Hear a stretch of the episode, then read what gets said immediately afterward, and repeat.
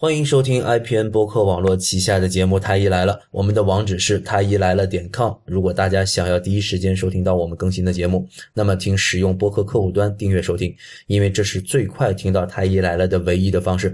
如果您不知道该使用什么客户端，请访问太医来了的官网或者微博来了解我们的推荐。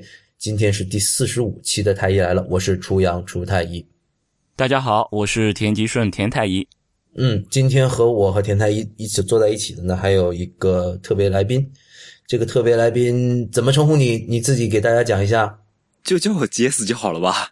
奸商的那个 J JS 吗？就 g a t s c r i p t 缩缩写 GS。啊，这位这位嘉宾就是呃，以前在知乎上很活跃，但现在在豆瓣上蛮活跃的 Gay Script。我现在在知乎也蛮活跃的呀。是吗？你在知乎还很活跃吗？对啊，我现在几乎还隔两三天就发一篇文章，写一篇回答。对对，好像前前两天我还看了发过一篇呢。对啊，今天跟昨天都发了。哦，你怎么突然间就复活了？我早就复活了，是你没关注我 好吗？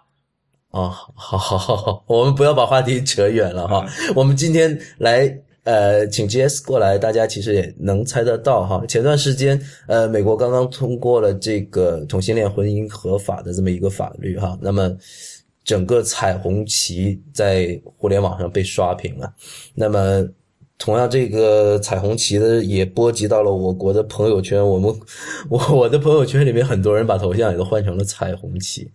G.S. 你有没有换成彩虹旗？我没有啊，但是那天早上我其实还不太知道，但是我是早上那个开朋友圈的发现，我靠，我朋友圈里面几乎每个人都在发，因为我朋友圈几乎都是呃来加我的基本上都是比较认可、比较赞同的，所以。他们真的是蛮支持的，哦，对，哎，其实田太医，你之前有关注 Gay Script 吗？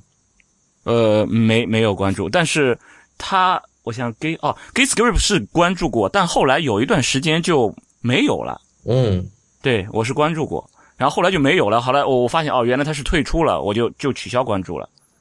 对，这个时候有必要跟那些没有关注 Gay Script 的听众讲一下，他之所以呃，他这个 ID 就是前三个字母就是 G A Y，就 Gay，那么就是呃男男同性恋，或者说现在就是默认泛指所有同性恋的意思。那 Gay Script 呢，也是在知乎上比较活跃的、存在感很强的一个公开出柜的 Gay，是不是？我可以这样这样说吗？呃，还好吧，可以啊。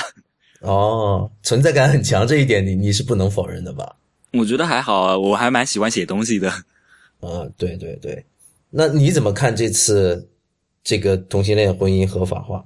其实我觉得，因为我之前看过《苏菲的世界》里面有句话讲的很好，就是人类社会永远是往着自由和平等的方向发展的，所以就是。不管是女性平等啊，还是奴隶制的废除啊，还是同性恋这方面，将来都是肯定是的，只是时间早晚的问题。然后美国它本来就是有很多州都已已经通过了，所以我是觉得他肯定会将来都会全部通过。只是我没有想到，哎，突然之间就全部通过了，就是好像比我想象的要快一点。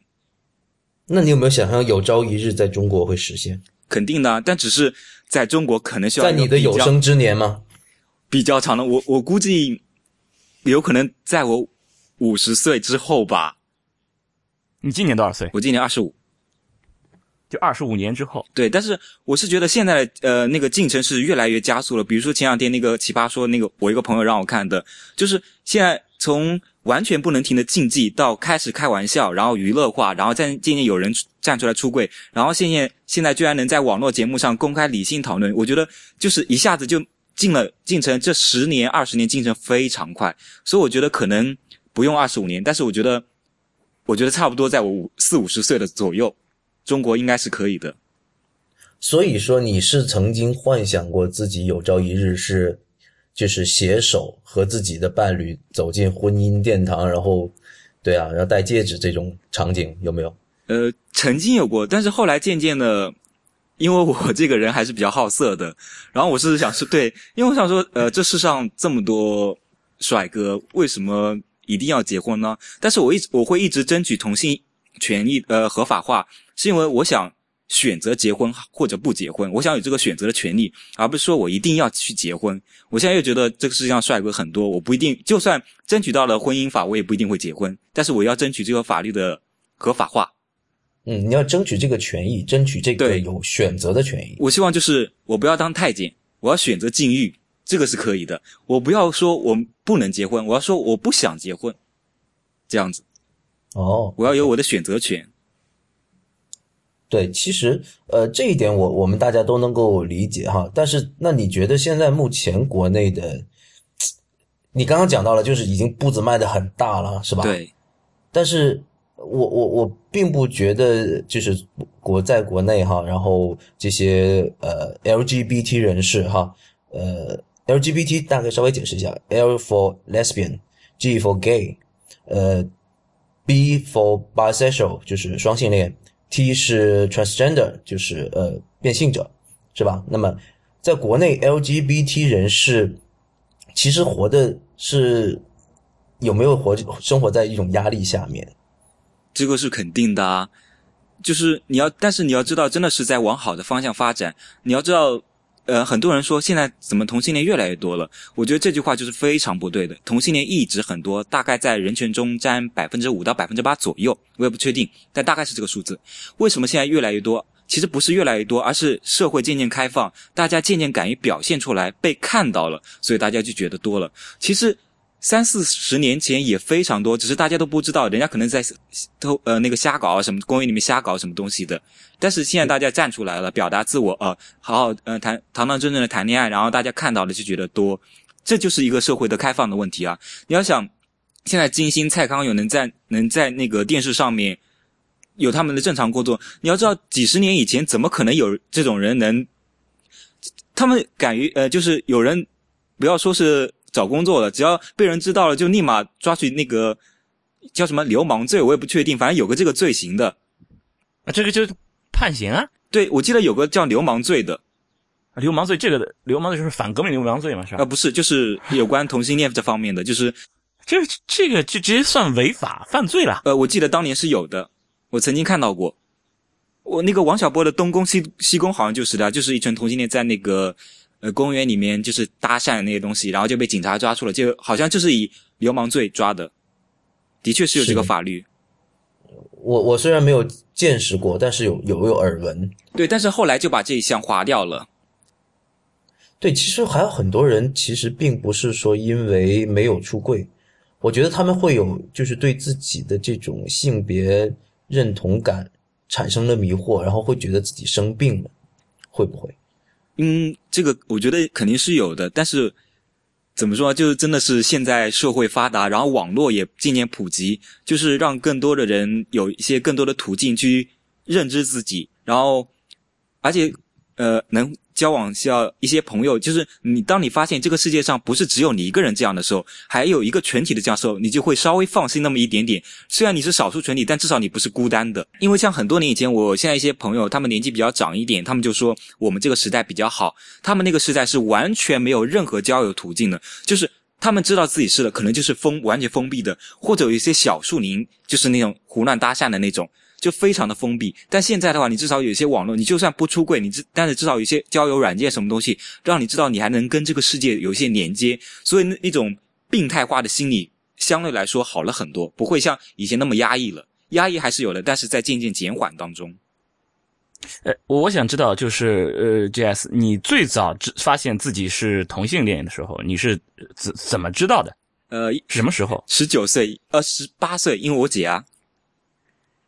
啊，因为我姐，因为因为姐，你是我姐姐怎么一个过程发现自己是同性恋？就是高三放那个暑假的时候，然后 我来上海，我姐姐上班，然后她我无聊就用她的电脑，就是上网啊、看电影啊什么东西。然后你知道那个时候大学女生不是买很多，那个时候不是有很多 VCD 吗？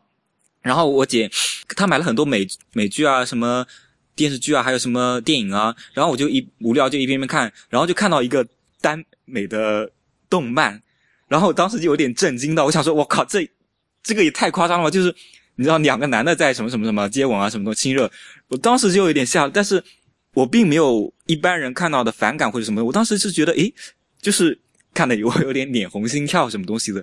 而且后来我就在网上，那个时候有网，我可以直接说网络网站的名字吗？听说啊，没关系。哦，那个是百度贴吧。后来我在我在一个杂志上面什么看到，我在网上也不知道杂志上面看到什么攻受什么东西，我觉得，诶，攻受这东西怎么可以当名词使用？我就觉得很好玩，我就查了一下。那个时候十八岁，因为我是农村长大，不懂这些东西，我就查了一下，然后点到什么百度贴吧，然后一一下子念念念到很多，就是原来发现就渐渐发现了这个世界。然后其实我从小就是对女生不是那么的，你知道，男生女生其实本来之间是有这种呃间隔，就是不好意思。但我对女生从来没有不好意思过，然后我对男长得稍微好看的男生，好像从小就有一点点那么，有种就是如果这个男生长得很好看的话，我会想想要接近他，然后会有一点点不好意思。但是我一直不知道这是什么，因为我在农村长大，也没有这种概念。但后来我发现这个世界的时候，我回想我过去的时候，我才发现我好像是，嗯，哎，这个里面还有点奇怪，就是你刚刚讲到十九岁。十九岁，这个是已经，对啊，这个其实已经是青春的青春期的末期了，对吧？而实际上，我们最开始发育的时候，有了性冲动的时候，其实是在青春期十二三十二三岁，甚至有一些会更早。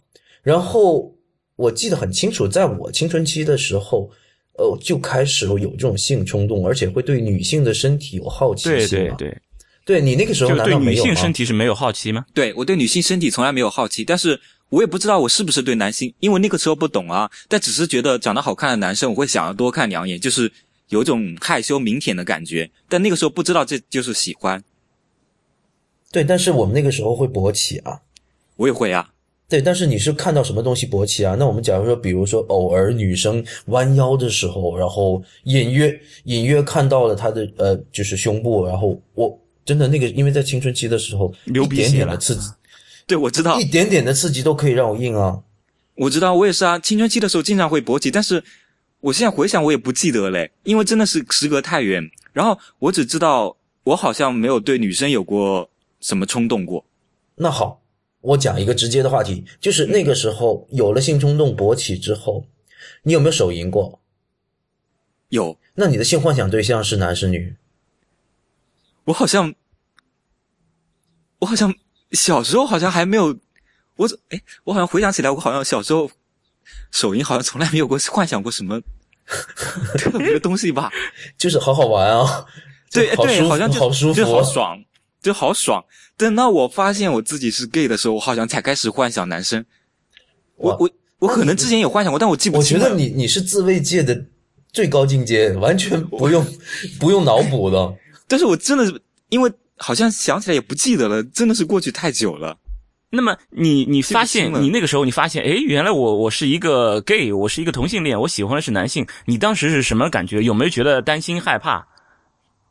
呃，其实我一直想说，就是我真的是跟其他人不太一样，因为就从小到大我成绩都蛮好的，然后就是各种方面就让我觉得我跟其他人是不一样的。所以当时发现我是 gay 的时候，我只是觉得这件事好像不太能告诉爸妈，但是我自己觉得。也没有什么不对，因为我我真的是学习成绩比较好，然后看的比较开，我读过还蛮多书的，就思想比较开明一点。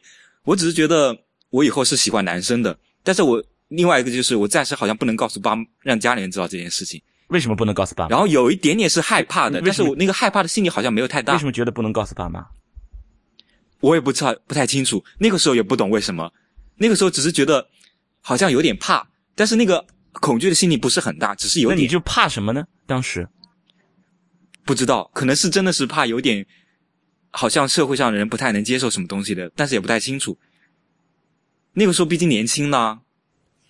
对，所以我们这期节目哈，其实我们最想探讨的就是，因为我跟田太医前段时间就是听到了这个关于。美国这个同性婚姻合法化的这个规定之后，我们曾经聊过这么一个话题，田太医竟然不知道，或者说他没有想到，就是离我们很近的这个历史当中，还有很多医生，甚至整个社会里面很多人对于这个同性恋是带有一个很严重的歧视，甚至。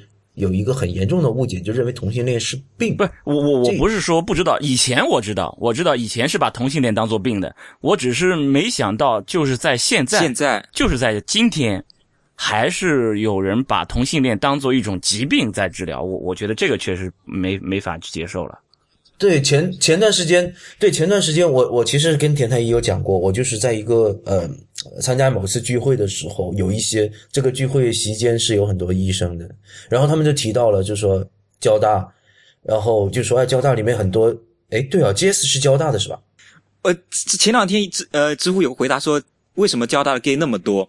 呃，听说交大 gay 很多，为什么？然后回答了有现在有八九百赞呢？你怎么你们怎么不去看？就是他们他们说，就是说起交大，说起复旦，都有现在很学校大学生里面很多是 gay。然后当时在呃在席间的几位医生啊，那个表情是忧心忡忡的，就说哎怎么会这样？那是他他表现出的，他并没有歧视我，我能感受到他那个情绪，但实际上他是一种潜在的歧视，或者他觉得这些孩子怎么病了？我感受到的是这样，他们他们传递的是这种情绪，说：“哎呀，这么多孩子病了，怎么办？”其实我觉得，就是把同性恋这个事情当做一种疾病，不见得就是对他的歧视，只是一种认识。就比如说，我作为一个医生，我觉得这是一种疾病，是需要被治疗的。就这种想法，我觉得不能认为就是他对同性恋有歧视。我觉得这是一种无知的表现吧。呃，怎么说呢？就是不同人有自己的看法吧。就是说，怎么说呢？呃，你比如说，我我我知道 G S 是一个同性恋，现在我觉得你你这种情况是应该被治疗的。那么。并不代表就是说我我我看不起 GS，我可以和你做朋友，等等的一切都可以跟你一起和平共处，也可以这么说，很平等的相处。但是我只是觉得你现在是有疾病，就好像你感冒了，我会歧视你吗？我不会歧视你的。那同性恋也是一种疾病，我我我会歧视你吗？我也没有歧视，我只是认为它是一种疾病。所以说，只是单纯的把同性恋当成一种疾病，我觉得不能是作为是对同性恋的歧视。那我是强调，这还是一种无知。如果说他当成他当成一种疾病，证明我觉得他对疾病的认识还是不是很够。那你说，我们疾病有先天性的，有后天的，就是说他对这个的理解还不够，这一点是可以的，但是到不了就是歧视这一块。嗯，好，我们先不去评价他们是不是歧视，我们来说到底什什么是疾病，好吧？那我们说疾病的时候，我们说有先天性的，有后天性的。那我觉得这其中有一个界定的含义，就是说。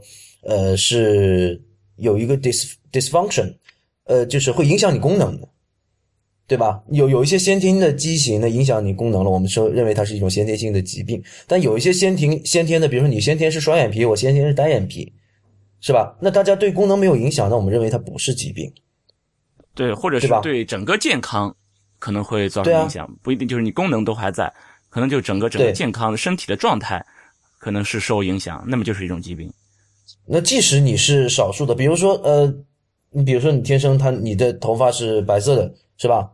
但大家觉得，嗯，虽然你是少数，但是我不认为你得了病。对，那同样的道理，性取向也是这样。这其实这里面我们不想做那么基础的科普哈，就是这个性取向是天生的，这个并不是后天学来的，不是我原来我是一个直男，然后我通过后天看了很多耽美的动画之后，我变成了 gay。这一点相信大家都是有共识的，所以说，既然它是先天的，那就像是先天生出来，有些人是单眼皮，有些人是双眼皮一样。所以这个这一点，我不觉得，如果说对于疾病稍微有一点认识的话，我觉得不应该会有这样错误的想法吧。但就是说，之前是有这种说法，就是因为呃，就是说你的这个这个疾病，呃，怎么说啊？不是不能说疾病，就你的这种现象，除了你对人。对你自己的影响，可能对于社会，你比如说有些精神疾病，就是说这个精神疾病，你比如说这个人他是一个呃那个呃叫什么精神分裂，你比如说或者是呃那个比较躁狂，就这种情况下，他比如说他只是只是会有非常的那个暴力的一些倾向，他会去对别人造成伤害，他自己可能没有什么伤害，他可能就是累一点但这种情况可能也会强制对他进行治疗，就是说这种治疗的标准可能不一定仅仅是对他一个个人，也可能是对整个一个人群。所以说，在过去把同性恋当做一种精神疾病的时候，可能也是在更看重这方面。嗯，我觉得是认识的问题吧。对，这个可能并不是一个歧视。就像对于精神病的，就是这种精神分裂症的治疗，其实也是走过一段弯路的。因为我我我查过这方面的东西，就是在上个世纪八十年代，还在把那个呃同性恋作为一种疾病，还大家还在研究该用什么办法来治疗它。对，用电击和抗抑郁药这一类的这种治疗精神疾病的方法来治疗同性恋。对，就这个事情其实并没有说已经很久了，也就二三十年之前，大家还在研究各种治疗方法呢。就说那个时候大家还是把它当做一种疾病。我想更多的可能呃。怎么说呢？啊，同性恋确实是跟一些性传播疾病相关的，就是这个这个风险度是增高的，这是一方面。另一方面，有可能就是说，当时考虑同性恋会不会对整个人群会不会有这种不利的影响，所以说大家考虑可能需要对他进行治疗。只不过到后来，大家慢慢慢慢发现，其实不是这样的，所以才不把它当做一种疾病。对，所以所以 Gay Script GS，你。在你刚才讲到哈，就是说你读过很多的书，当时，然后呢，呃，思想比较开化，然后才知道自己说，呃，并不是为自己这样的取向感到很担心。那我想，在你没有读这些书之前，你有没有怀疑过自己身体得了病呢？没有吧，我一直，我也不知道为什么。我当我知道，可能是你因为因为你太后知后觉了吗？十九岁了，因为我我还蛮。自恋的，哦，对这一点，呃，对看得出，对我比较比较自恋的，我我从来不觉得我长得帅，但是我觉得我长得我自己我认可我自己的长相，我知道我是有人喜欢的，然后我也从来不觉得，我当时也不觉得同性恋，一开始也不觉得同性恋怎么样，但是我觉得既然我是，我就会很好的爱自己，我觉得就不管是同性恋异性恋，就是你活在世上肯定首先要爱自己，所以我当时并没有觉得我肯定会有担忧，就是跟其他人不一样，但我觉得。我还就算我跟其他人不一样，我也还是要好好爱自己的，所以我就没有觉得我是病了什么东西的。就算我我想说，就算现在还是把同性恋当成病，我也是觉得我好好的。你也不想治疗，对不对？对，我是基于一个我爱自己的前提上。那你们这个圈子里有没有人就是觉得自己是得病了？他们有没有人就主动的想要谋求去治疗的？有没有这些人？呃，这个我不太清楚，但是我知道谋求治疗我不太清楚，但是有些人。我我觉得他们的是心理有问题，他们会说：“哎，我们同性恋就是变态啦，就是什么东西就随便过啦，什么东西。”就是我觉得是有种被压抑之后有点自暴自弃的感觉。自清。对他们并没，如果我也在想，如果你觉得你真有病，你应该去治疗啊。但是他们又没有治疗，他们就故意跟一些别人说这种话。我感觉就是他们有种散发负能量，然后就是被社会压抑了，然后他们自己又想不开，然后就要传播负能量，也要让别人想不开。所以我就很不喜欢这种人。所以也就是说，在这种呃，就是 LGBT 群体里面，其实有些人自己这方面的认识也是很不够的，对不对？对，但是现在比较少，但还是有的。所以其实你当时能够有这么高的这种觉悟哈，是因为你十九岁才意识到这个事情。那我想，比如说你的其他的这个伙伴，然后他们如果是在很早的时候，就是在懵懂的时候。发现了自己的这样的一个问题，就是哎，自己身体上的这个对于自己性别的这个认识会有一点困惑。那我觉得他们是不是会有就是怀疑自己得病了这种想法？你有没有听说过这样的案例或者故事？那首先我要跟你讲的就是我所知道的信息可能有个淘有个淘汰率的问题，就是我只能从我身边的人获知这些信息，不代表全部的人。嗯，然后抽样的调查，对对，然后再加上我身边的人就是。可能都是比较高知是吧？就是比如说我我的朋友几乎都是交大统计这些学，就是在上海都是这些学校的，然后基本上都是有比较好的工作，然后收入稳定，然后他们的想法都是比较开明的，然后几乎都用知乎的，在知乎上面也放的呃看的比较开的那种，然后这些人他们的性格都是比较开明乐观一点的，有不少人他们是童年时候很早就知道了，但是他们的性格都很开明。但不代表说，但是因为我的交友圈子是有有限制的，可能有一些其他的，肯定有很多，就是我我可能说话不太好听，但是的确是他们，呃，学习成绩不是很好，然后思想也没有读过很多书，思想被限制住了，目光也很狭隘，然后人生阅历也很少，然后周边的朋友也不是那么的很有眼光的，呃，很有就是很有说服力的人，他们可能就会被限制住，比如说生。呃，长在一个农村里面，什么东西，然后身边就很就会很怕、很担忧，这种人肯定是有的。对，这个其实我是我关心的问题。你刚才讲到你身边的朋友都是一些高知用户，不是高知用户了，就呃，就是跟高知群体。那我在想，我们刚才已经讨论有一点我们是有共识的，就是这个比例在人群中大概是百分之五左右，对吧？对我听说的是这个，我我看过一些呃研究的文章也是这么说的。那百分之五的人群。是有这样的取向，那既既然城市里有，大学里有，同样的道理，农村也是会有，那些没有受过教育的人也是会有，他们是怎么过的？但是你要想，就是就像我十九岁来了大城市，用了电脑才发现自己是，他们也有很多人一辈子就没有，因为就好像我们学数据库的都知道，数据库有个默认值，就是你一开始设定插入一个数据，它会给你个默认值，你不修改它，它就是这样子的。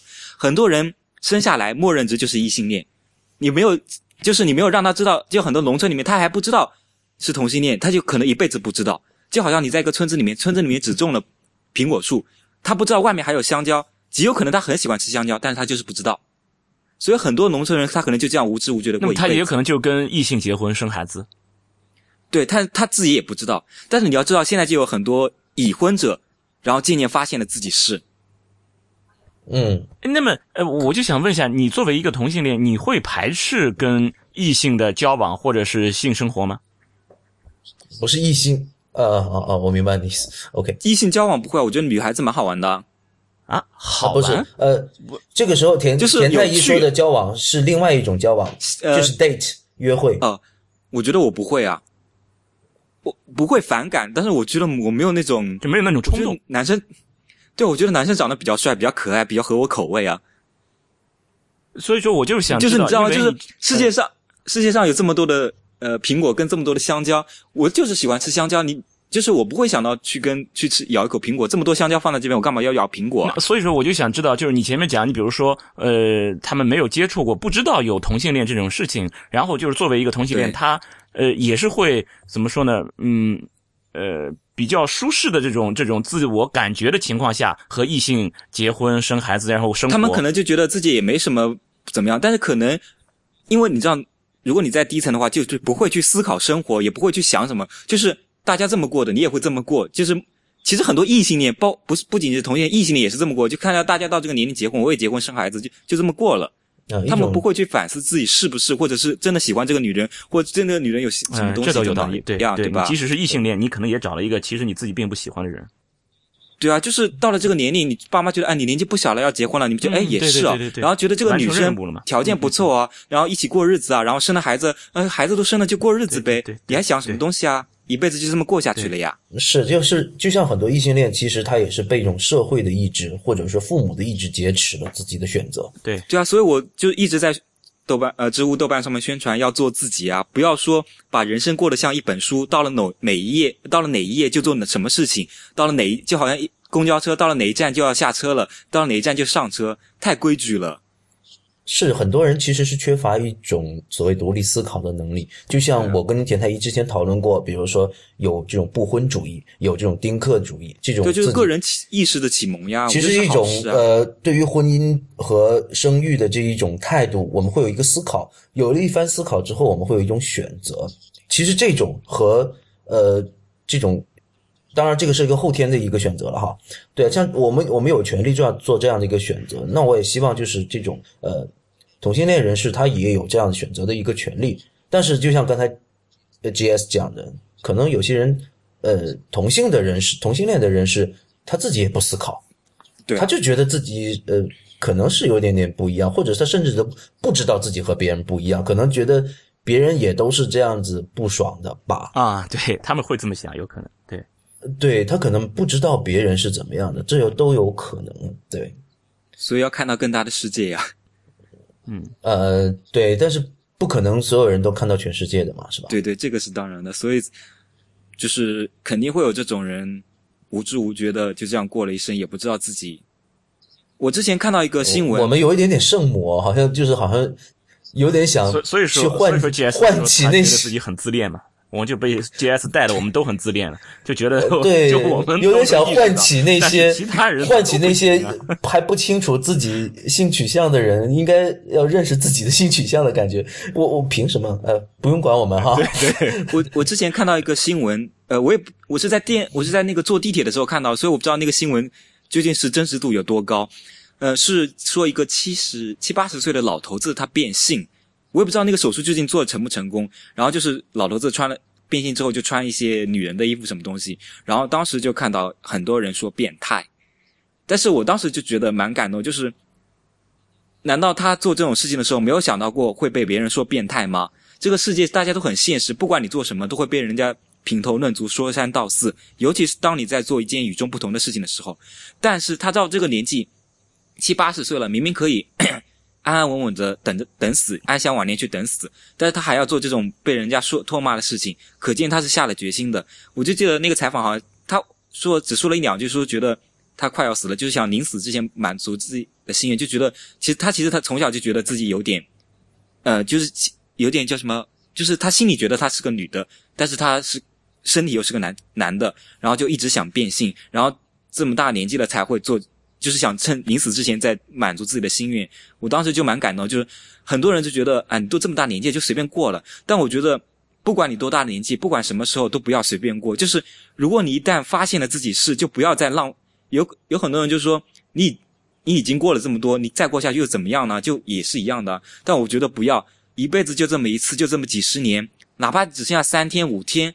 海伦凯勒还有那句话呢，还有那本书呢。假如只有三假假如给我三天光明，三天光明能给给能有得到多少东西？但是三天也是时间呢，就是享受自己的生命，要享受。活在当下，活在自我的那个感觉，就是说，你就算七老八十，你发现自己是了，就勇敢的去做自己。就算这个社会上真的有很多人在骂你什么东西的，但是你，你要知道，做自己是很开心，就是一件幸福的事情。也许会被人骂，但是你知道，不那么的压抑。嗯，我是这个。对，这个其实和我们之前呃动机过来跟我们一起做节目，其实我们也是谈到这一点，就是要要要相信自己过，就是要相信自己，喜爱自己。对，像你这么自恋，其实是非常好。对，我当时，我当时就跟人家说，我不是说让你做 be gay，我是说 be yourself。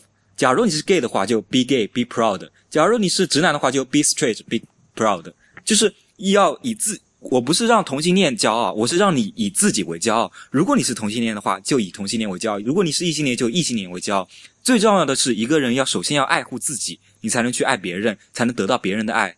嗯，be proud of yourself。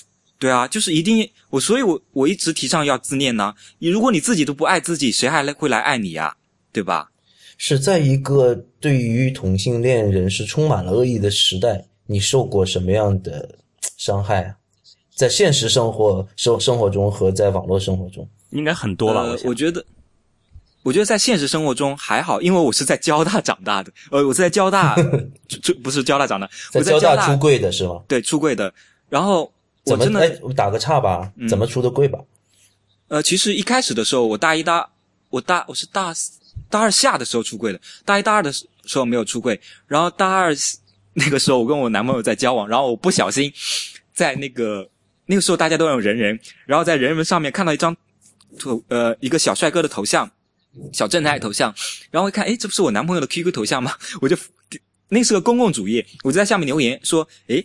我男我男朋友就用了这个头像做那呃这张照片做头像，没有想到在公共主页留言居然会抛到那个动态里面去，然后我一刷新的时候，我靠吓尿了，怎么会抛到我动态上面去了？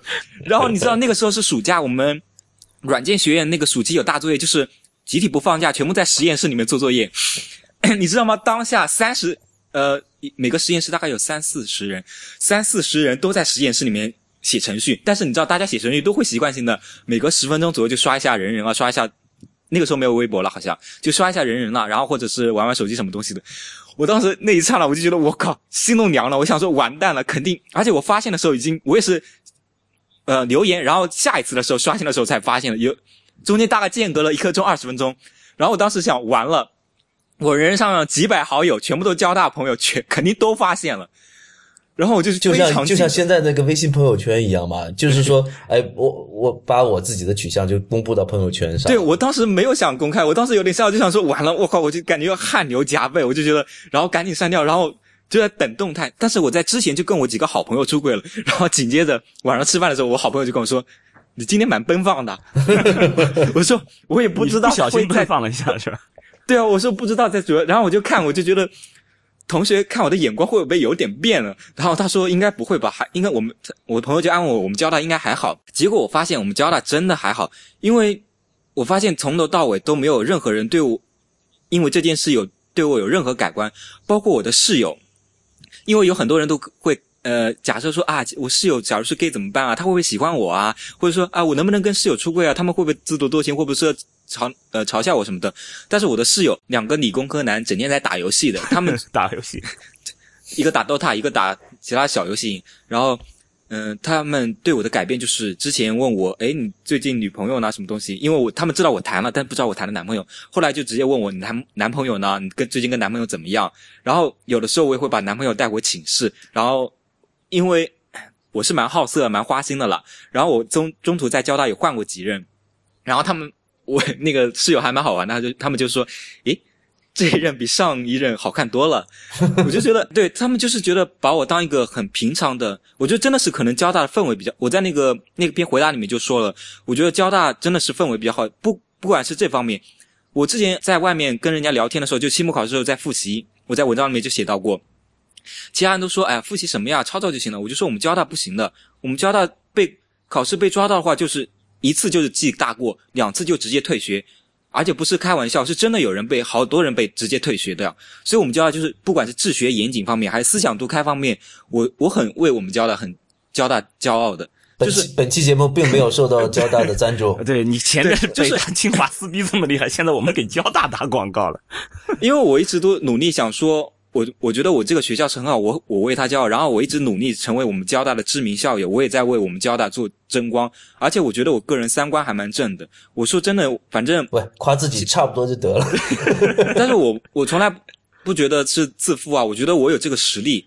然后我觉得，所以所以你出柜是一次意外的出柜吗？对，呃，那个时候是的，对，那个时候是的。然后你当时意外的出柜了之后，有没有一点点小失落？觉得本来说哦天都要塌下来，结果发现却其实大家一点都不关心。然后我就没有，我那个时候是觉得交大很奔放。然后我跟我网上一些 gay 朋友说，他们都觉得难以置信，说啊，我们学校一个出柜的都没有，绝对不可能发生这种事情。我我我我我当时我就觉得。那种幻想一下那个场景，就好像今天我突然间在朋友圈说啊，我是我是 gay，我跟我男朋友怎么怎么样了，然后对那个很夸张的，然后满心期待，下面一就是一连串的几百条评论，结果发现就是寥寥无几的几条评论。没有，那个我当时当下立马删除了，哦，隔了十分钟我发现了就删除，可能大家还处于震惊状态，也不知道要不要回复。没有，还有可能没有人刷到啊，有些人没看到啊。但是后来我就渐渐放开了，因为后来我放开的时候，我的那个朋，我就先出柜的那个朋友，他给我分享了一个。同性恋的那个群公益的相册，人人上不经常有这种相册嘛？就是同性支持同性恋啊，什么东西的？呃，称同志反歧视啊。然后我的思政老师在底下留言，他说：“真爱不分性别。”什么？当什么老师？思政老师，思想就是思想政治哦。呃，我们交大有这种思政老师，就一个学院有一种管学生工作的老师啊。然后他，我当时就非常感动，因为。很多人都说老师不能接受什么东西，什么东西上一代人不能接受。但是我那个老师他就直接说了这句话，而且他当时我公开出柜了情况下，我就是我一直都记得那个老师，我在那篇文章里面也直接提到了名字，就是我们软件学院的庄老师。然后我就觉得我一直非常感激，就是我觉得我们交大能有这种老师是教的。之前我提到他的庄老师的名字叫庄颖，然后有人攻击我说你怎么能把老师的名字拿出来就做。做卖点啊，什么东西就是拿出来个人炫耀什么东西？但我觉得这不是个人炫耀，我觉得这是我们交大的骄傲。当其他学校都在以这种为耻不敢谈，然后老师是有偶尔学生出柜视而不见的时候，我们交大有老师敢于这样子表达支持，我觉得是我们交大的思想积木，是我们交大骄傲。我不觉得是什么羞耻的事情，所以我非常感激庄老师。我一直跟人家说，如果你去软件学院的话，一定要记得我们庄老师是一个很好的人。他能公开的支持学生，我觉得很不容易，因为其他学校真的是偶尔有老师知道了，或者就是表示歧视，或者就视而不见，表示非常冷漠。说实话，我们软件学院还有个我不想提他名字的老师，他也知道了，但是他是呃，我我没有宗教信仰，但是我也不想诋毁宗教信仰，因为他虽然是基督徒，但是他是有点极端的基督徒，他是在他是程序设计老课老师，但他居然在课上。放宗教赞歌，然后宣传宗教被我们学生举报了。然后那个老师好像跟他提到我是 gay 的问题，然后他就只是说了一句说愿主救我，呃，愿主好像是保佑我还是拯救我什么东西？救赎你？对对，这差不多这个意思。但是我是觉得他可能有点极端，因为他居然在宗，因为我听说现在很多宗教他们是接受同性恋，因为觉得阻碍世人，主是没有犯错的。既然我是同性恋，主创造了我，说主没有错，就说明同性恋也没有错啊。然后我就觉得他他是。反正我也不想说他，我觉得他是有点极端。所以你当时受到伤害的吗？听到这样的一个老师的这样的一个言论，我还好，因为他很极端，大家都很反感他。他在宗课上宣传宗教，肯定很很多人反感啊，所以我也没打没把他的话当回事。就不至于这么玻璃心是吧？对，只是对比一下，庄老师的确不容易。所以听你讲完之后，并不觉得你在现实生活中受到很多伤害，对啊感觉对感觉身边的人对你都很包容、很关爱的感觉呃，啊那。是因为我学我生活在这个生活的层次，但是你要发现我到知乎上面各层次的人都有了，我就立马被攻击的不像样了呀。啊，所以就说你其实在线下就是觉得世界还蛮美好的，就是反而反而反而在线上出柜的话是一件挺痛苦的事，是吗？对，但是这也反映了社会现实。就要知道，很多在底层的人，我一直努力做同心公益的原因，就是因为人不能只为自己着想。我有这个能力站到高处，那是我自己的能力。我要为那些没有能力的人着想呀。就是你知道，当时看那个金庸的《神雕侠侣》，我觉得金庸的写武侠小说写得很好，就是其他人注重武功，金庸注重侠侠义心肠。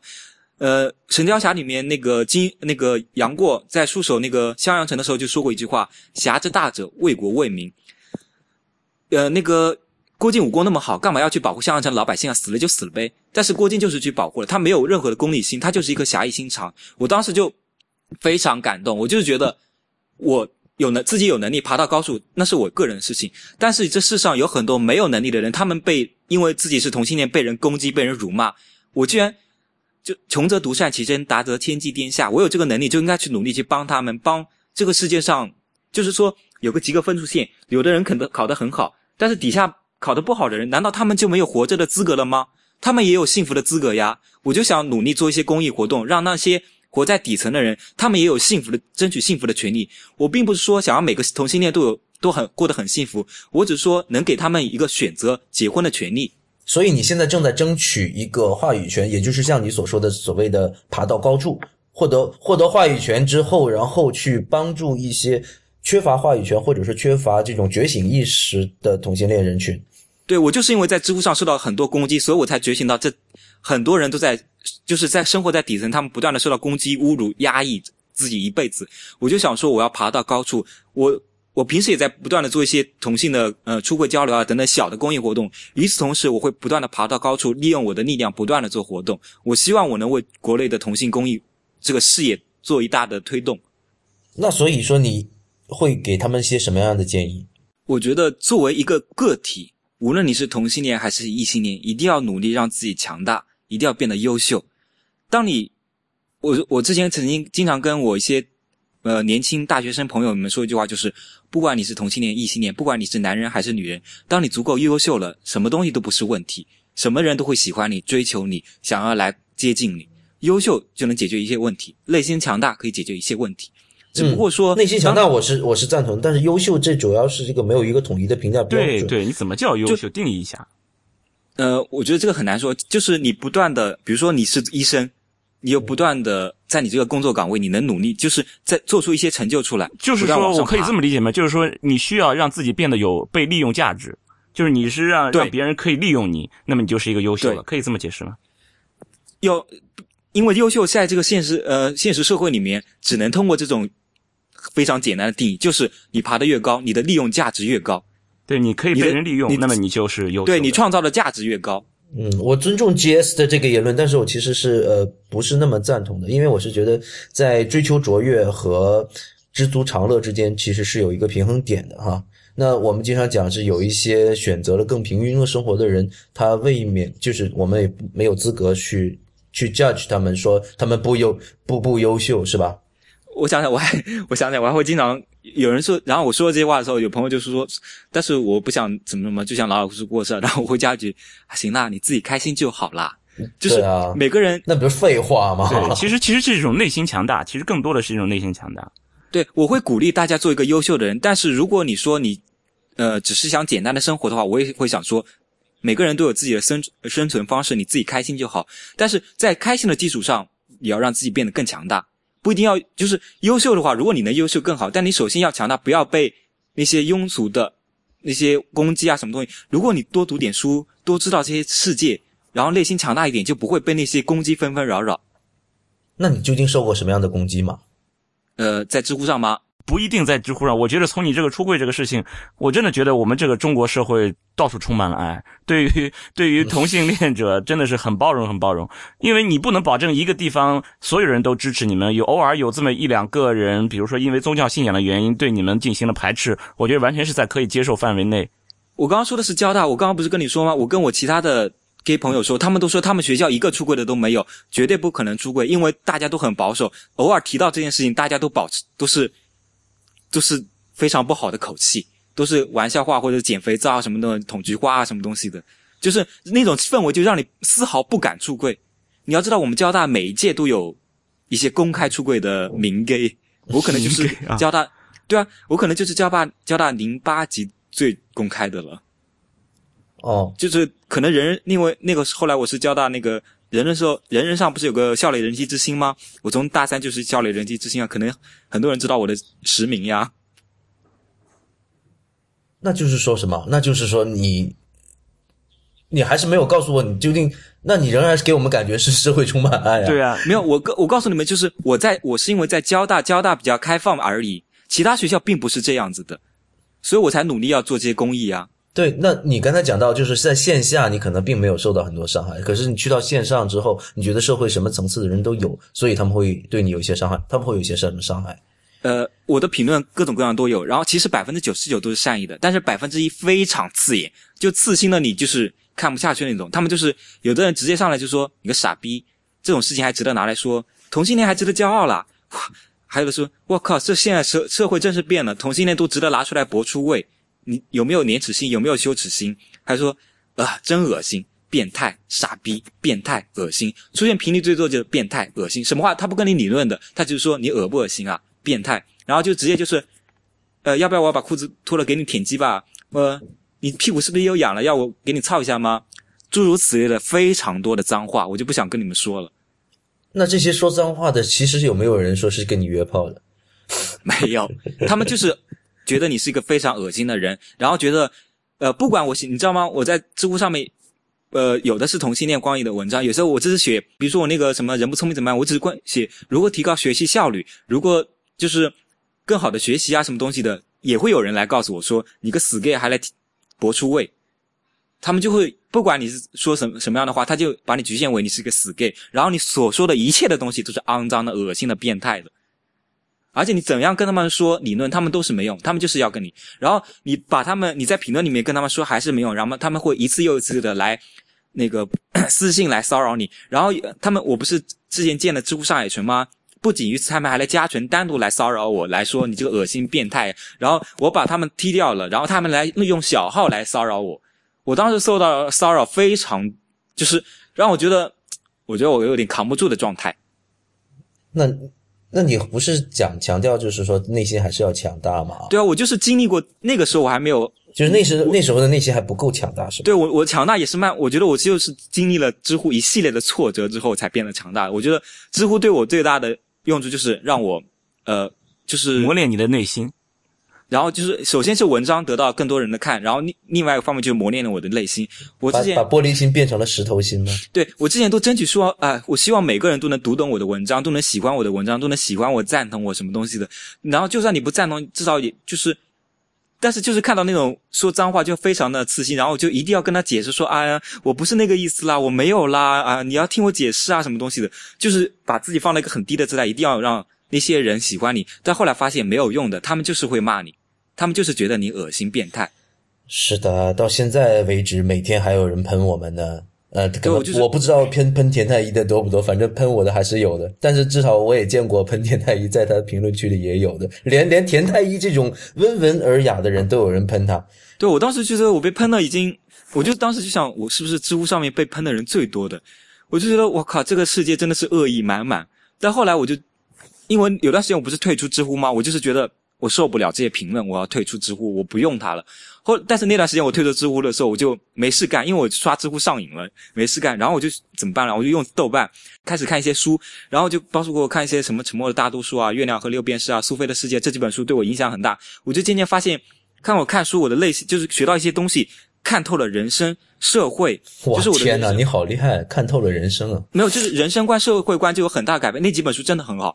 当我发现这个，我看清了这个社会很多的一些我之前没有看清的现象的时候，我突然就是我心里面没有那么的介意，我就我就自己想了一句话，我就觉得说，老虎会在乎羊的看法吗？是的，所以请利用好知乎这个屏蔽的功能。对啊，我就想说，草原上每次有老虎、狮子奔出来的时候，那些羚羊都只顾跑啊跑啊，只顾逃命，然后跑完了，他们也会说：“哎，老虎真是残忍啊，为什么要吃我们啊？什么东西？”老虎会在乎他们吗？不会。当你一个人爬到社会顶端，当你内心够足够强大，当你能做出很多别人做不到的事情的时候，别人攻击你、诋毁你，你会在乎吗？不会在乎。我之所以会在乎，就是因为我的内心不够强大。我之前还看到一句话说，假如有人跟你说二加二等于五，你会跟他辩论吗？你不会，你只会笑话他。当有人说一些明摆的这事情，你还跟他辩论的时候，就说明你内心里底气不足。当你很胸有成竹，你当你很知道这些人类社会的发展史的时候，你会花心思跟他来辩论吗？当爱因斯坦写下相对论的时候，天下所有人都不懂相对论，爱因斯坦有一个一个去解释吗？如果他把时间花费来跟一个人去解释，他下半辈子不要做研究了。时间不应该把自己往下拉，往下拉齐，而应该是把让自己往上进步，让自己变得更强大。当我想通这一切的时候，我就觉得我没有必要跟那些人啰嗦了。我只顾着每继续写一篇又一篇文章，让更多的人知道我，出更多的书，站到更高的处，让我做更我更想做的事情。也就是说，就是关于内心强大，这是你关于呃给这些呃还未觉醒的这个年轻朋友们的建议。对，不管是同性恋爱还是异性，所以我说一定要多读书呢。OK，那有没有更具体一点的建议啊？我觉得年轻孩子真的是读书太少，想的太多。我经常很多人来，有没有人问过你，就说，哎，我我想出柜但不敢，怎么办？我都说，人生的事需要你自己来选择，不管你选择了哪条路，你自己要负责任。我是建议出柜的，因为你出柜能减损很多，就是你不出柜，你要隐瞒一辈子；出柜你也会很难要跟父母沟通很久，两个都是不容易的。相对来说，你会选一个相对来说就是自己会过得容易一些，至少不那么压抑。就好像我这个建议是个性化，是是见仁见智的吗？呃，我是相对会这么普遍的先说，就是先笼统的会说，就好像我很多人找工作，我会说，不管你做哪行都不容易，还不如说找一份自己喜欢的工作。出柜压一辈子是不容易的，然后出柜也是不容易的，两者权衡一下，还不如出柜。但只是你要，你不能随随便便就出柜，你要你也要考虑。所以我我只是说我建议你出柜，但是我不建议你随随便便出柜。怎么叫随便的出柜？怎么叫不随便的出柜呢？就是你你的这个出柜，你觉得是随便的还是不随便的？一不小心，一不一不小心给出柜了。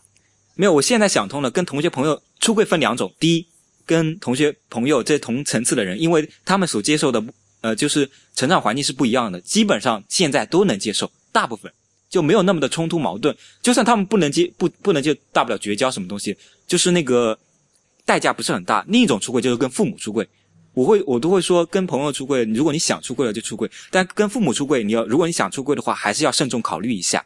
不要随随便便出柜。我做过一些线下出柜交流活动，线下出柜的交流活动，对，就是小型交流会啦。然后有些很成功的案例，我就觉得很值得分享，就是在现场会有人出柜吗？现场就没有就几个年轻孩子在交流分享讨论这件事情。就说去的应该就是都已肯定就已经出柜了呀。没有没有，只是少数出柜，大部分没有出柜，就是讨论这件事情要不要出柜，怎么出柜。哦，对啊，对啊，对啊，其实这个我还蛮好奇的。其实我想在听我们节目的有一些朋友可能会有这样的需求哦。对你听我说嘛，然后我搜集了一些出柜实录，然后我有一点很重要，就是很多人以为出柜就是告诉父母我是 gay，我是同性恋，这是不对的。很，你这样简单的一句话，只是把负担扔给了父母，你这是丢弃责任。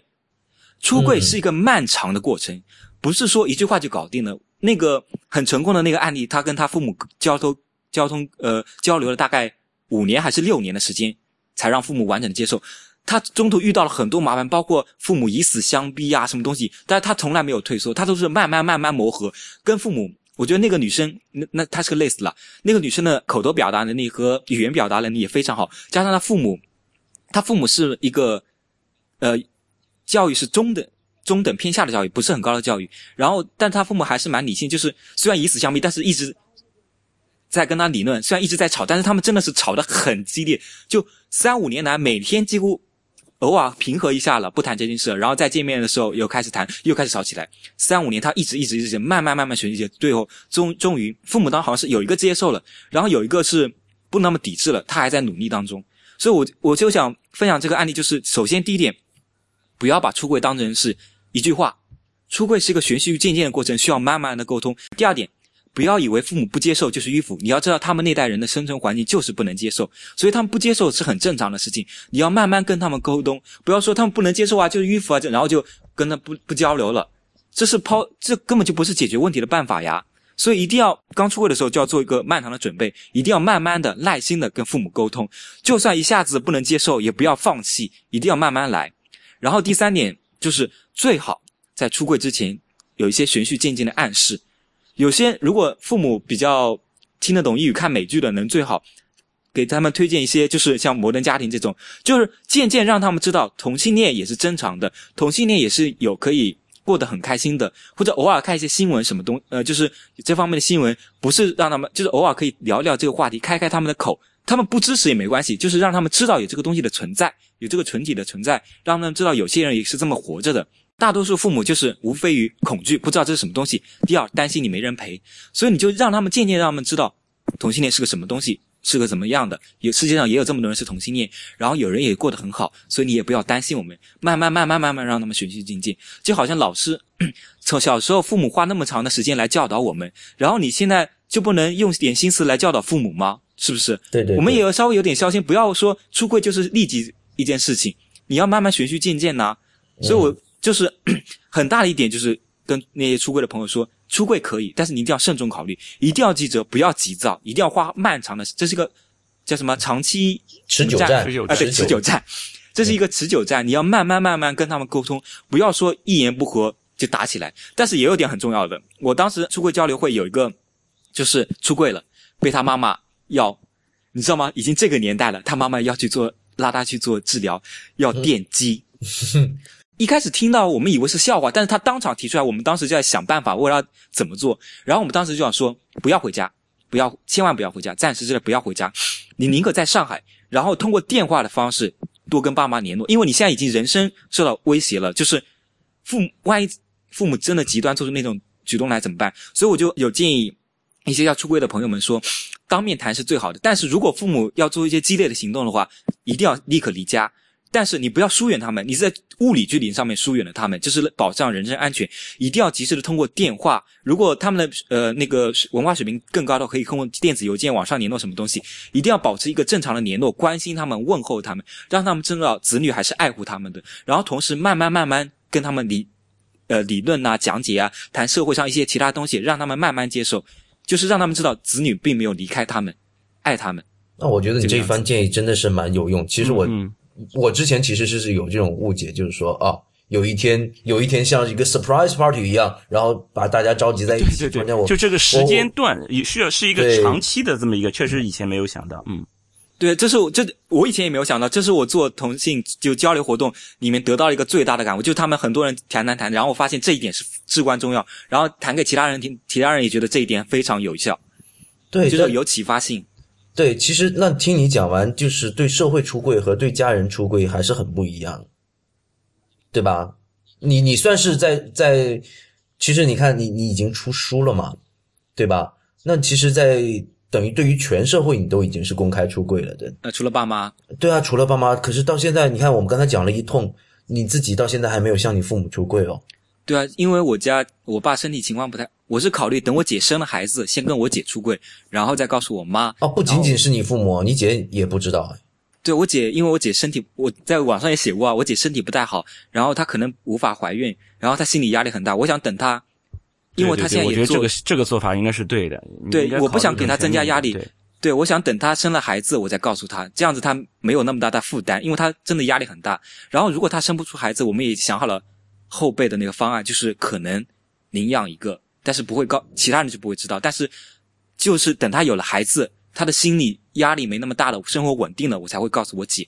然后我打通了我姐这，我觉得我姐应该是能接受，因为她看耽美。但是 打通了我姐之后，我才会慢慢告诉我妈，因为我妈最近跟我呃很多年跟我一起生活，她被我带的有点比较开明一点。但是我爸可能不会告诉，因为我爸身体不太好，这点。我也要很强调，就是如果父母双亲当中有人身体不太好的话，就尽量不要告诉，因为你要考虑到他的身体承受能力。健康的人就可以考虑。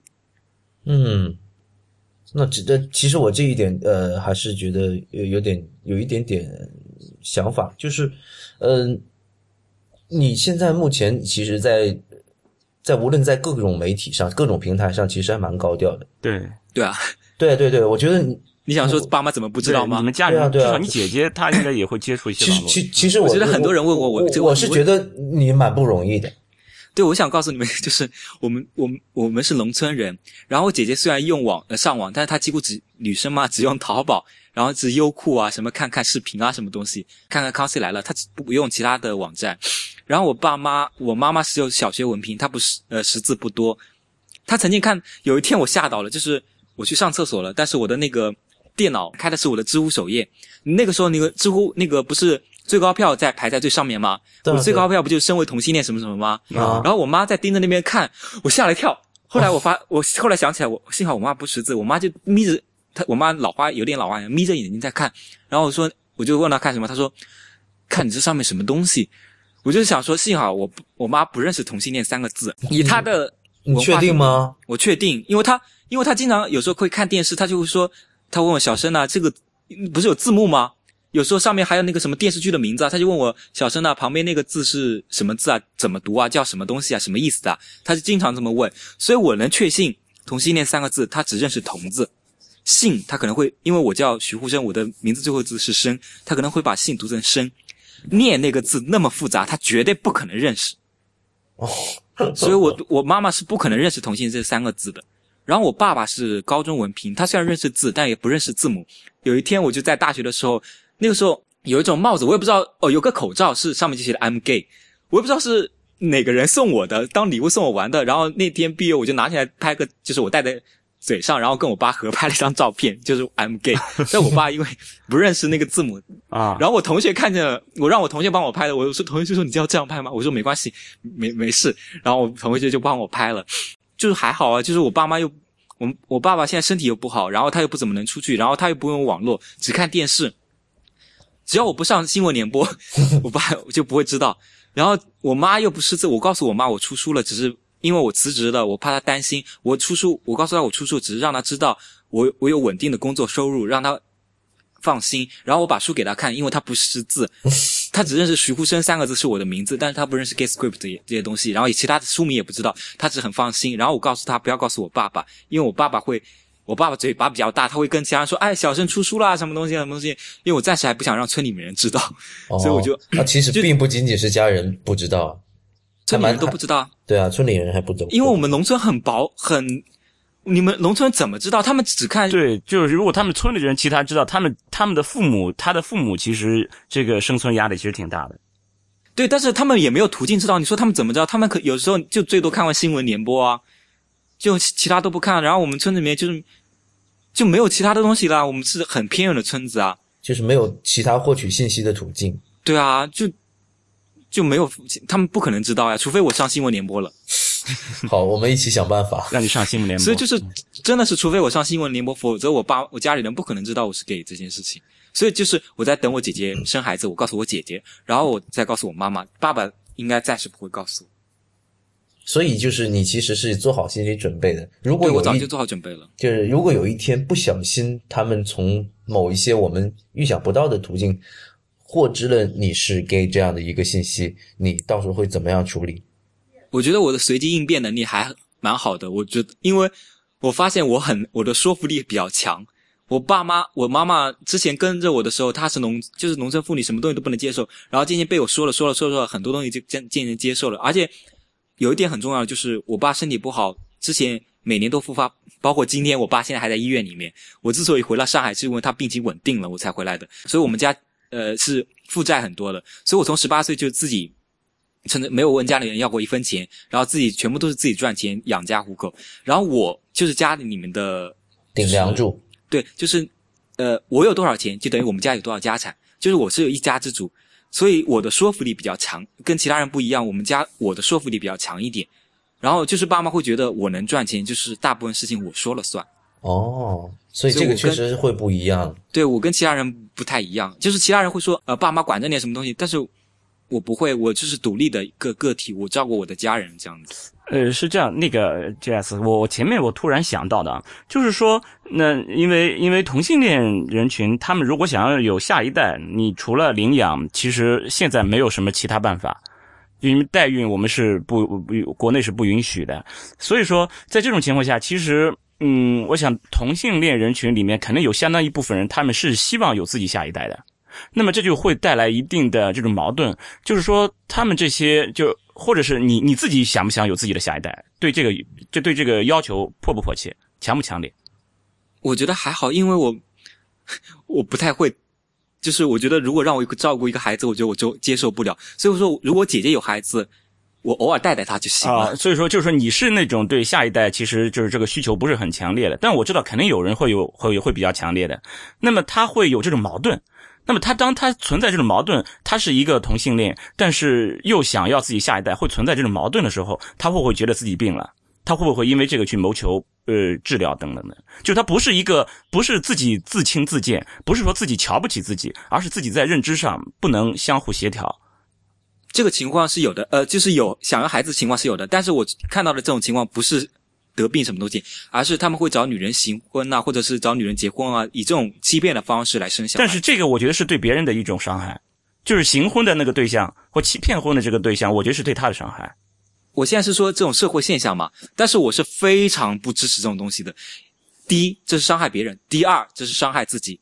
我一直说，人世间最大的暴力就是自己对自己的暴力，因为你活着这一辈子实在太不容易，不能压抑自己这一辈子。而且你很多人生孩子，你知道吗？他们不是自己想要生孩子，而是说爸妈说啊，你到了结婚的年龄了，你要结婚了。哎呀，你年纪不小了，要生孩子了，怎么能不生呢？你看其他人都生了，你再不生怎么好？很多人都是抱着这种但是心态。确实，这个是确实有的，但是确实有些人他真的就是发自内心的自己想要孩子呀。对，但是你知道，如果能解决这个，就是做自己这个问题，就能解决一大片的那个想要孩子的问题，就是能做自己。然后他们追求爱情的话，可能有了爱情的寄托，就没有那么的想要对，我觉得这个有点太理想化，我觉得有点太理？想化。我说有，我是说有一部分，然后你听我慢慢说嘛。我说有一部分能解决，然后我们可以再来解决那种实在想要的孩子。在美国，我觉得很好的就是他们可以代孕，他们就是公开的，就是如果你愿意的话，帮我们，我们是同性恋，如果你愿意帮我带我，所以我觉得这项法律是很，就是有的，就国内有道德问题。然后还有一些就是。呃，社会上说什么一对 gay 跟一对 les 结婚呐、然后生两个孩子啊，一个给这个，一个给那个。我觉得这个道德法律问题牵扯的太多，我不是不提倡的。我更宁愿提倡说，你在国外，你在国外喇叭代孕，因为它有完整的法律，或者是你在国外领养小孩。在国内的话，现行法律之下的话，我真的是我也没有很好的解决方法，我只能说等法律完善。国内其实代孕这里面其实还是有这些伦理问题的。一旦这个东西是一个完全合法的时候，因为你你是只是看到的是同性恋这个人群，而代孕它不可能只是面向同性恋人群，呃，对，还有异性恋无法生对，育，它面向一个全部人群。这个时候它其实是存在，不是说只有中国代孕是非法的。在其他也有些地方，他们是不允许代孕，因为这个里面一旦就完全开放的话，它确实是涉及到很多的一些和伦理相关的一些一些问题。对我只能尽量宣传说，呃，不一定要小孩子。如果你要小孩子的话，你就好好爱他，领养也是一样的。但是国内现在同性恋又不允许领养，所以这个问题很难讨论。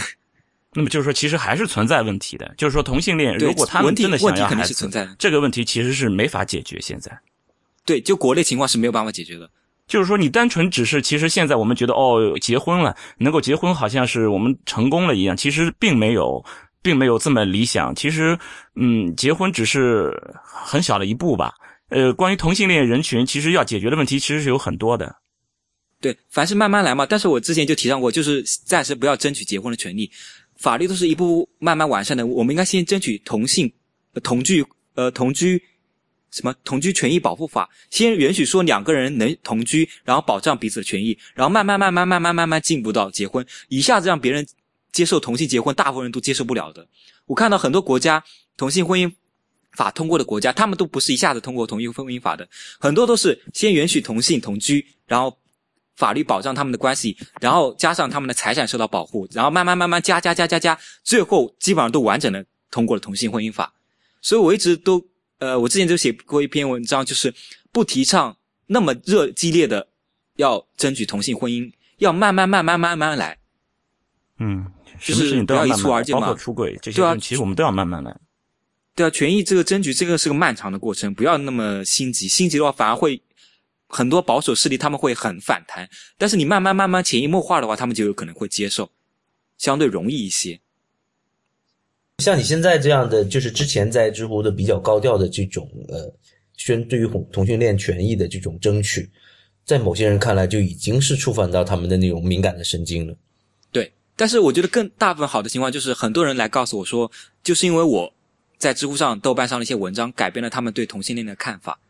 就是我当时就想到说，呃，因为我之前一开始写在知乎写过道，我也我也是随便写写，我也没有想到说我的文笔的力量真的有一天能改变到这世界上的一部分的人，所以我以后后来才决定要卖，就加大力度，不断改变人家的。嗯，就说嗯还是你不断的去写的话，还是会影响到一些人的。是，你看，其实我们一直都试图在影响是同性恋人群，那我们其实更多的应该影响的是异性恋的人群的对于同性恋人群的误解。对啊，我我，但是我文章我我现在后来发现，我的小粉丝里面女生远比 gay 多。对对对，其实呃，有很多人说呃，比如说是我我们两个是直男了，那就是觉得啊，你们直男就是太单纯了，想的东西简直太太幼稚，你根本就不懂不懂得 gay 在想什么。那我其实在节目开始之前，我也不妨跟大家透露一下，在这节目录制之前，我还是很 很小心翼翼的问了一下 Gay Script，问了一下 GS，我说有一些什么话题我们不能说的，或者说你们有什么高压线，然后呃有哪些词或者说是会触犯的，会伤伤害到他他们。那你觉得在生活中，你是不是有希望有哪些人有哪些样的哪样的行为可能会对你们造成伤害？这样子。就是偶尔那种小的玩笑还是可以的，就是有点过于娱乐化，像什么捡肥皂啊，什么捅菊花啊，我觉得，呃，当一个人跟我说“捅菊花”这个词词的时候，我基本上就不会跟再跟这个人讲话了，因为我的我是一个非常说一不二的人，就是如果我我对你有黑名单的限制，就是你有任何说的东西触犯到了我的话，我是不会跟你解释的，我是直接把你呃拉为黑名单，我这辈子都不会再跟你有任何交流了，就是这样子。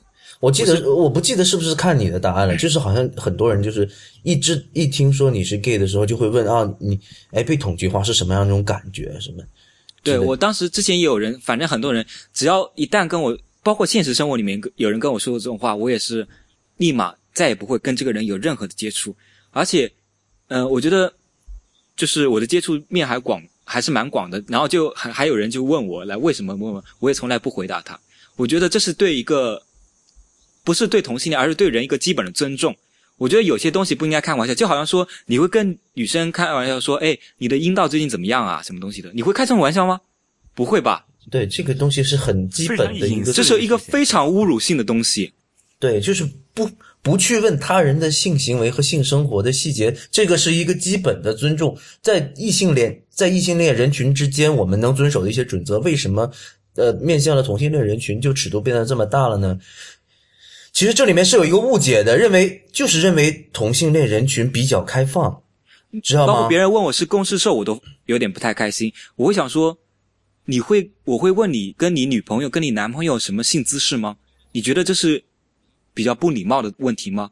为什么你觉得不礼貌的问题你会来问我呢？己所不欲，勿施于人。这有点类似于性骚扰了。对啊，这是对人的基本的尊重。难道你妈妈没有教过你要礼貌待人吗？真的是这个呃，是大家就是怎么说，社会主要人群对于另外这一些小部分人群的一个误解，就是认为你们性生活放荡啊，然后就是这这方面就尺度特别大，就是如。果我跟你很熟的话，我们开玩笑没关系。我跟你完全不熟，一句话都没有聊过，请你放尊重一点，不要跟我乱开玩笑。OK，各位听众，不知道你们听懂了没有？对，有很多人嬉皮笑脸的跟我说这话的时候，我就没有回答他，然后我回去就把他拉黑了。我这我这辈子不会再跟任这个人有任何的交流，而且以后我一直都说我要努力成为很往上爬的人。当以后有别人有求于我的时候，我会丝毫的不给任何客气的脸面。我就觉得这是对人的基本尊重。既然你不尊重我，我也没有必要来尊重你了。对，尊重是相互的。所以这些是我们这一期节目希望能传递给我们听众的一个信息。永远不要跟同性恋说什么捅菊花、捡肥皂这种东西，最好也不要说。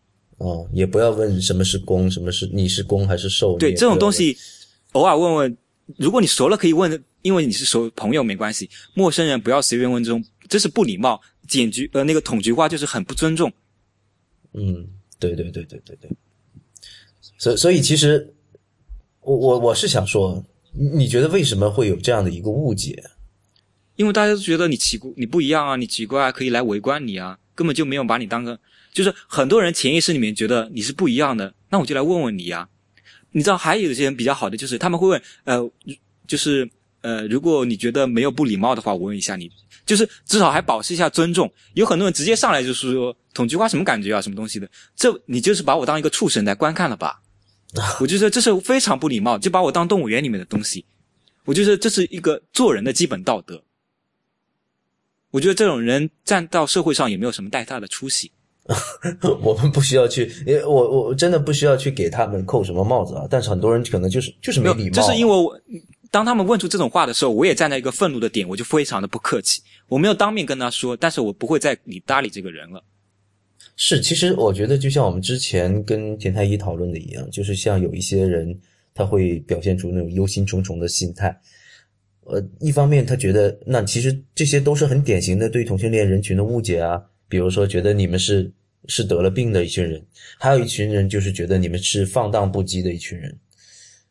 对啊，这些都是典型的误解。呃，有个关于艾滋病的说法，就是同性恋会传染艾滋病。其实我觉得你们学医的都应该知道，对艾滋病的传染那个率最大的是同性恋，然后是异性恋，然后是女同性恋。如果非要从艾滋病上面来说的话，应该扼杀男同性恋跟异性恋，宣传女同性恋。对对吧这个所以说他们开这个对，对啊，他们开这个玩笑都开的不准确，所以不应该说烧死异性恋呃同性恋，应该说烧死男同性恋跟异性恋，宣扬女同性恋呀，不是要保护艾滋病吗？呃，那个宣呃对防止艾滋病吗？对吧？你是真的是脑子不清楚，读书又少，逻辑思维又不清楚，跟人理论都不理论不好，多读点书吧。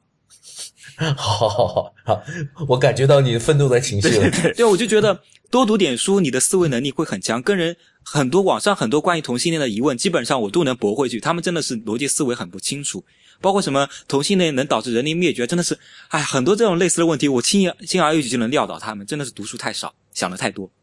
同样的道理，就像我们刚才讲的，有一些在农村的同性恋人群一样，他们确实没有机会去接触到这些东西，所以也也不也不需要把他撂倒，我们还是需要像我们这样子慢慢去跟他谈。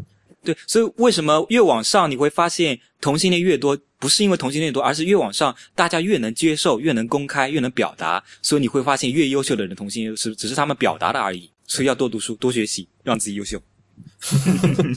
这不管不管是同性恋还是异性恋啊，多赚点钱对生活总是有好处的呀。哎，那 Jess，其实我们刚才讲到，就是这个，其实你这个人群还是一个非常小众的一个人群。就我们说，人在整个的社会当中占的比例是百分之五而已。所以现在好像确实是有手机的 App，或者是有一些交友网站能找让你们找到同类。然后也也不像就是说异性恋会安排相亲啊什么的，所以其实要找到一个自己的同类做伴侣，其实还蛮麻烦的，是不是？呃，就是现在就是我们要发展，就是历史观来看了，就从之前很久之前的话，可能要倒退个四五十年的那个时候，其实同性恋是比较不见光的，然后大家的那个根本就没有什么交友方式，都是家里面有老婆，就是完整的家庭，就是你看不出来他是同性恋，然后在外面胡乱搞一下，然后他们的乱搞途径就是一些小的树，就是他们会集聚一个地，就是外面人不知道，但是内部圈子人都知道某个地方。某个省市的某个小公园，就是一个每天，呃，礼拜几的某个晚上，这是个集聚地，大大家都会到那边去搭讪什么东西。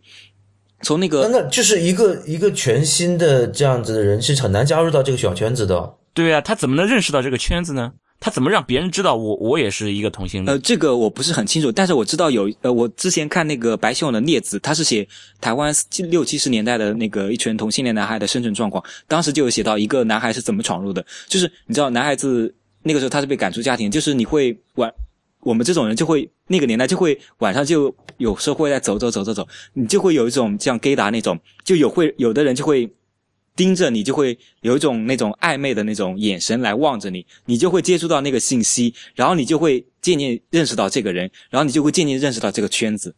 你刚才提到了一个 gaydar，就是像像雷达一样的。对，就是你你看着他的，你你这个你这个 gaydar 是你们特有的一种技能吗？我听说好像有些腐女也能，但是我是不确定的。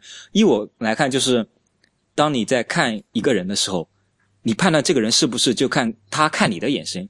比如说他不是 gay，他是直男，直男看男生的话是不会就就是看看，不会有加入判断。直男看女生才会判断，哎，这个女生是不是我喜欢类型？不管她长得丑不丑。丑不丑是客观的外在的表现，你会判断他是不是你喜欢的类型具体的。但假如对面是个 gay，gay 来看我的时候，他就会加入一个判断，我是不是？他就会有个那个像就是眼神中有一个问号，是对对对，眼神有对对对，两边都在都在搜有个神秘的那个信号，你会看得出来，你会你就会能抓的，就是有些人能抓得到那一刹那就能，就是这就是 gay 答我我是能的，有些人不能，有些人能。那那其实就像我们，比如说我是个直男，我看到对面有一个美女走过来了，我其实蛮想拥有这种技能，就是说，哎，我看到她是不是对我也有好感？这样没有，我们不能判断对方是否对自己有好感，只能判断对方在判断我，就是就是对方是不是也是在寻觅我，也在搜索他是不是也在搜索？我不能，我不，我不是说我确信他是 gay，不是说他喜欢我，而是说他也在看我是不是 gay。哦。呃，两边都在找。如果你发现两个都在找的人，那么就好像就是所以说那个年代，就是很多人半夜三更有时候就在外面晃荡，因为就是我们这种人就喜欢在外面，就是会这样做了，然后就会看到一个人的时候，就会好奇说：“哎，你怎么半夜三更在晃荡？你是不是也在找？”然后你眼神就会看，就会暧昧，但是不说话，就会按慢慢这样子看对方。当你你眼神接触那个时候，就会接触的久的时候，你就会发现。他还盯着我看，应该是有问题。然后你孩子接就会接着接盯下去看的时候，渐渐渐渐，然后就会往一个比较阴暗的角落里面走，大家就心知肚明了，形形成了一个默契，这样对对对，就是。那你有没有就是有这样的经历？还拜托，现在都什么年代了？哦，也就是说，你再没有说在在黑夜的街头遇到一个带着搜索引擎呃搜索引擎 搜索搜索雷达对搜索雷达的 现在不需要，现在不需要。我说的是那个很多年以前的，然后再稍微开放一点了以后，就开始有了同志酒吧，就开始过去，然后渐渐到近现代，呃，没有再稍微近不能这么说，就是最近几年不能这么说，应该说最近还要再往前，可能个七八年的时候，那个时候还没有 app 吧，就是呃。叫什么的？智能手机还没有这么普及的时候，首先出现的是网站，QQ 这种东西。先 QQ 啊，百度贴吧啊这些东西，先是在网络上面，只是单纯聊天，然后发可能发照片或视频啊什么东西的。那个时候还是有一点呃撒网的感觉，可能会有一些群啊什么东西，但是还是没有那么的，就是聚集然后来搜寻。然后出现了呃，当智能手机开始发展的时候，出现了 APP，很多 APP 包括同性恋约炮的、异性恋约炮都出来。这个更好就是基于。而且出现了 LBS，基于 LBS 的服务，就是 基于地点的地理地理位置的 LBS，嗯，就是基于地理位置的，然后就更方便了，就是你直接能找到，因为有些 gay 直接用这个软件，你就能找到附近的 gay，就更方便去寻找同类。但是我觉得有些人说加大了那个什么约炮几率，但我觉得异性恋也是啊。但我觉得有一个好处就是，总比你在树树树林里乱搞一下好吧？你知道很多人就是在。还有不少人，真的，我说真的，就我所知，在这个圈子里面有不少人是通过这个 A P P，所谓的约炮 A P P 认识的，然后长久交往的。因为约炮 A P P 的确有很多人是抱着约炮的心理，但是也有人他们是性格内敛，就是但可可是又想找男朋友，又不好在别的处地方找，只好在上面找。但然后他们写明了想找人什么长期的什么东西，然后真的有也有约炮人来找他们，他们。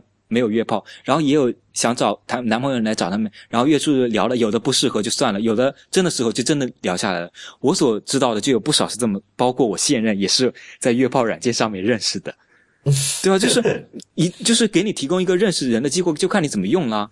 你也可以用来约炮，也可以用来认识人呐。就是现在毕竟很多人还是性格内敛，不那么高，就是不好意思出柜，然后他们只能用这种方式。然后有些人就是。普罗大众的出那个交友方式，有些人，比如说像我，比较比较胆子比较大一点，敢于在呃，我之前在人人大三的时候，在大大二大三在人人上出柜，然后后来在知乎上面公开，豆瓣上面也是公开的，然后就有一些朋友网友比较喜呃可能比较喜欢我崇拜我，然后偶尔就会来，而且我组织一些线下活动啊什么东西，然后当面见了，然后就聊聊聊不错就谈恋爱了，这也是一种方式。所以我说。做人要优秀，你优秀了，什么人都会来喜欢你，这 这是很实在的道理啊！就是当你很优秀，就是很多人说怎么大 V 也不缺也不缺炮，对，不缺也不能这么说，就是你认识更多人的机会，而且现在很多真的是大家比较开放。你知道以前真的是很多，当你知道世界世界上只有你一个人是这样的时候，你就会很压抑。但当你接触到网络的时候，虽然你还是不能接受，很能接受同性恋这个身份，但是你发现一群人都是这样子，你就没那么压抑了。有的人就会开始。加入一些群体组织，比如说，呃，同城 QQ 群啊什么。我在大二大三的有段时间蛮疯狂，我加了很多上海 gay 群。我现在跟你们说一下，我当时最多的时候，我加我 QQ 里面有一百多个上，全部都是上海的 gay 群。每个群 QQ 群里面是是一百多个人还是一百个？一百多个群，每个群里面有少的有两三百人，多的有超级群有五六百人，你就知道啊。那么就有至少三三五万人。呃，不，这里面这里面有交集，有交集，但是你就知道整个大体有多少人了。嗯，有多夸张？然后进那些群里面就是呃很多就是有名字的，比如说什么大学生群，或者有的是什么呃江苏人在上海去，上海上海的 gay，然后有时候是什么闵行的，就是有些特定的东西，或者有些是爱唱歌的 gay 什么东西，然后他们就 对啊，就是一。就有有的时候就会举办活动，比如说礼拜天，哎，我们去小聚个会啊，就是什么啊，我们去去唱歌啊，或者去吃饭啊，什么东西。一开始我也很害羞，就是很多人都很害羞，但渐渐的，就是如果你太害羞，就渐渐的自闭。但是有些人就会渐渐的走出来，可能说心理上面还不是能敢于出柜，但至少能跟同类的人一起聊天，一起说话，你会认识一些朋友，就是可能没有谈恋爱，也没有怎么样，就是你能你能跟他们能交心了，然后偶尔你会认识一些，呃，说不定聊得来了。谈恋爱了怎么样？但是至少说，现在远远不管是交友还是。说是约炮什么东西，但现在圈子远远没有那么当初那么压抑，大家都活得也许没有那么的好，但是至少活得没有那么的悲哀了。蛮惬意的，你看有基于地理位置的，基于兴趣的，是吧？基于家，基于老乡的，对，所 以所以我说社会在不断的进步，我们现在比以前没那没那么压抑了，但是我们要争取的还远远不够那么多，不会说这么好就满足了。像那个马，哦，我我觉得你们就是比比我们直男还幸福啊。但你不能这么说，你像马丁路德金就说你。马丁路德金那个，我有一个梦想里面有句话，就说，呃，有些人问我们什么时候才会满足。马丁路德金就说，当黑人跟白人没有在共同样的共餐的时候，我们就不能满足；当什么什么我们就不能满足；当什么什么时候我们就不能满足。我就觉得马丁路德金那篇演讲非常之好，我就可以用来做借鉴。既然我们虽然我们现在已经变好了，但是当有一天我们还是不能结婚的时候，我们就不能满足。这个我能，我我我我当然能够理解了。当然，我刚才那句话也是开玩笑。所以就说有的时候不能开玩笑呀。这些很正式的事情，不要开玩笑啊！我就尼玛，我你们真的是好，我就对啊，我就没有，我是我个人，不是我我这个群体，我一直本着严肃认真的是态度来对待一些事情。我我不喜欢别人在一些严肃的事情上开玩笑，但是我觉得知乎上之所以有很多人喜欢我，就是喜欢我严肃认真的精神。我不喜欢像别人说什么有些东西就开个玩笑，抖个机灵，写个一两句。我曾经也这样抖机灵过，但是后来我渐渐成长以后，我就你看我现在，哪怕我回答的。呃，就是表达意见可能没有那么的深邃，但是至少我不会敷衍，我都是写把完整的我的想法都写下来，我从来不会开玩笑的。对，其实我想我想讲的是这个，我为什么讲？呃，其实现在还不错，因为我想我想的最开始是在没有网络的时代，这些这些同性恋们是没有恋的，他们只有同性爱，就是同性的性行为。对，同性性行为，对，对啊，他们甚至没有办法做到这种恋爱，我觉得这真的很麻烦，因为你刚才。通过 G.S 的这个描述，我们才知道，原来那个时候他们只能说，还是有一个形式的婚姻，形式的异性恋的婚姻，然后出去瞎搞搞，瞎搞搞，对啊，他没有办法真正的是去建立一段有呃这种感情长期的 long term relationship 是没有办法的，对吧？这种情况，尤其是在在什么时候才会有改善？当。呃，酒吧开始出现的时候，但是还是蛮严重，可能是网络开始普及的时候，就是，呃，你知道，人总是先满足基本需求，就有句话叫“仓廪实而知礼节，衣食足而知荣辱”。如果你基本性需求都无法得到满足，谁会要去？就是先，总是只能机会只有那么一点点，赶紧满足一下性需求吧。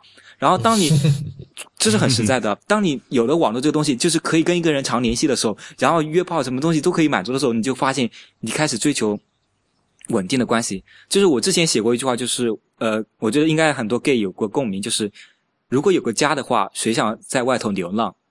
就是因为一点点温暖都得不到，所以偶尔就去勾一点点温暖。如果在这种基础上，我们当然需要更多，谁都希望有个家能温暖。就是累的时候回来呀，而不是四处四处漂泊呀，对吧？嗯嗯，我我其实就刚才我还想说的，就是我们其实也不能就是怎么说呢？就是怪，比如说他们同性恋这个群体的人有时候过于敏感，主要是因为确确实实他们还没有和那个异性恋群体真正的处于一个一个平等的这么一个地位。就当你真的没有没有处于一个平等的地位的时候，他们就容易产生这种。这种敏感，你只有是真正是处于一个，比如说我跟是一个哥们儿，我跟你是非常平等的哥们儿，我可以跟你开任何玩笑，你也知道我是在跟你开玩笑，我也知道我在跟你开玩笑，这样我们是一个平等的。但是如果我们是一个上下级的话，我说的话，对方听来可能就有其他的味道在里面。比如说我说了什么话，如果我在开玩笑，在对方看来，哦，你是比如说你在放低身段这种他会有这种想法。如果我要是对他有有什么其他的一些呃呃涉及这种侮辱性的这种这种言辞，对方的看来就会不一样，因为确确实实实实际的这个地位就是不平等的，那么就会引来他因为这个不平等的这种地位所带来的一些一些想法。所以说，在其他人看来，他们可能是敏感了。事实上，也不能说就是因为就是说他们敏感，而是因为这种地位造成了他们这么一种想法。这是我我觉得这是一个就很自然而然，这是一个根源，是吧？对对对，其实就只有真的大家都真真确确实实的社会地位都已经完全平等了，这个时候我们再去谈，我们去开什么玩笑，我们再去谈你是不是太过于敏感了？对，G S 其实刚才已经讲过，就是很一直在呼吁这个这个人群去去自强，呃，去变得优秀。那确实，如果说每一个人都像 G S 这样子，呃，有强大的内心哈，那。自尊心可能就没有那么强，或者说他可以和一个，比如说像我们这样的呃异性恋人群坐在一起，很平等的交谈。但是如果说他一直认为自己是处在，或者说这真实的一个处境，一直都处于各种的讥讽的一个环境下面，那确实有可能会比较敏感，因为他无论是呃自己思想上，还是真实的地位上，都确实是处于一个相对低等级的一个一个地位。所以，可能这这些原因就是会令到他有更为敏感吧。嗯，我我我想应该是的，就是本身的这种地位的这种不平等所带来的。嗯，这个的确是有了，因为就好像有些时候女性也会呃严肃要求女性平等的时候，有些人就会说：“啊，你们不是蛮平等吗？”但实际上就是当一些不平等的情况出现的时候，他们才会这样子敏感呢。是，其实我还蛮赞同 J.S. 这这一点的，就是其实让这一个人群自自身啊，不要自轻自贱，要强大起来。首先要自己爱自己。嗯，OK，对，就算你不能强大，一定要爱自己。一个人就是无论怎么样，也不要去伤害自己，就是觉得自暴自弃。就是就算真的全世界没有人爱你，你也要自己爱自己。嗯，那我觉得这个是适用于所有人吧，也不一定是适用于就是同性恋人群这样。我当时得到这个结，其实也不是说就爱自己，就你要自己要接受自己。对，就是我当时得到这个结论，就是也是看《神雕侠侣》的时候，就是杨过说他什么父母双亡啊，最疼自己的姑姑也离开自己了，然后遇上在那个山峰上面遇到洪七公，洪七公就说了一句：“既然你知道没有人疼爱你，你就更要自己爱惜自己。”我就觉得这话很对啊，因为。你知道吗？这个圈子很多人就觉得啊，我又是 gay 啊，不能接受啊，爸妈肯定将来不要我啊，什么东西？就他们就越越想越压抑，越自卑。然后我就觉得需要跟他们解说一下，就是就算真的将来父母不爱你了，就算真的走到这个绝地，没有人爱你了，你也要自己爱惜自己，不要不要因为任何缘故去伤害自己。一个人借故去伤害自己，总是不值得原谅的，一定要爱惜自己。那么本期节目呢，就是我们请来了 Gay Script GS，跟我们大家分享了一下，就是他作为一个呃很勇敢的向全社会出柜了的人，那他在这个社会当中受到了一万点伤害，然后同时他也也讲述了他是一个美好的愿望，就是说能够希望能够站在高处，帮助那些没有勇气去。公开出柜，没有勇气去争取自己合法权益的这么一些一个以公益活动这么一个理想啊，也正好趁着这个美国同性婚姻合法化这个时机，我们就来做了这一期节目。同时呢，我们也希望就是那些像我们一样的直男们，就是对于这个人群不甚了解，但是呢，我们仍然是希望能够像对待和自己一样的人一样的尊重。对吧？而不要去莫名其妙的去提一些很奇怪的问题，对，这是基本的礼貌，好吧？那么本期节目呢，就先做到这里，谢谢大家收听。太医来了的网址呢是太医来了点 com，也欢迎大家在社交网络关注太医来了。我们在新浪微博呢叫太医来了，在 Twitter 和微信都是太医来了的全拼。同时，也欢迎大家收听 IPN 博客网络旗下的另外几档节目：IT 公论、未知道、内核恐慌、流行通信。High Story、五次元以及硬影像，好，谢谢大家，我是楚阳楚太医，拜拜，拜拜。